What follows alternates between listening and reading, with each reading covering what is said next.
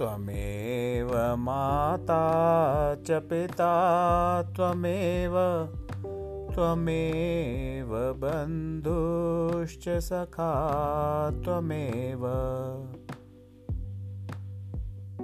त्वमेव विद्या च द्रविणं त्वमेव त्वमेव सर्वं मम देव देव